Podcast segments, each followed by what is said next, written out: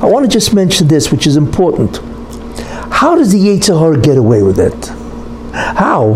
How is it that, you know, right after Yom Kippur is over, everybody's rushing to Dav Maariv and go home to eat? I understand that, right? But why is it we always turn to being who we were before Yom Kippur, after Yom Kippur also? Why is it our resolves to do tshuva, repentance, doesn't last? What is the problem here? You see, which is an interesting phenomenon. It somehow doesn't last.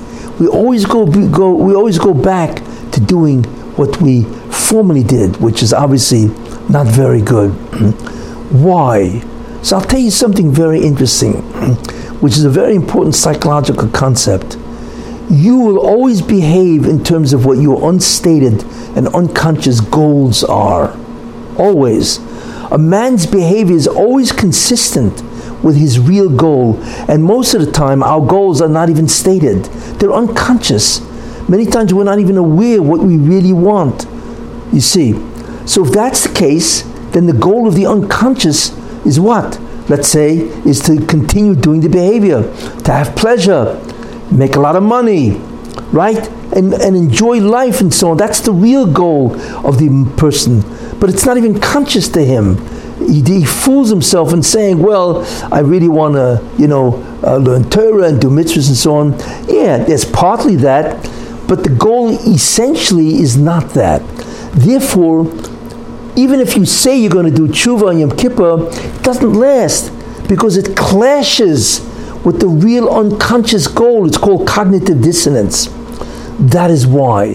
So, of course, we don't change because we don't really want to change, but because of the moment of Yom Kippur, we have to change.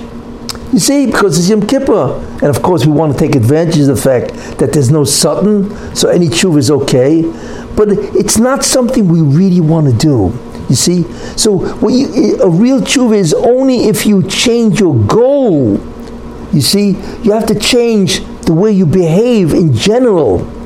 You see, your goals, and then the behavior of change, right, will be consistent with the, the, the uh, uh, with, the goals. You see, that's why uh, people don't change their goals.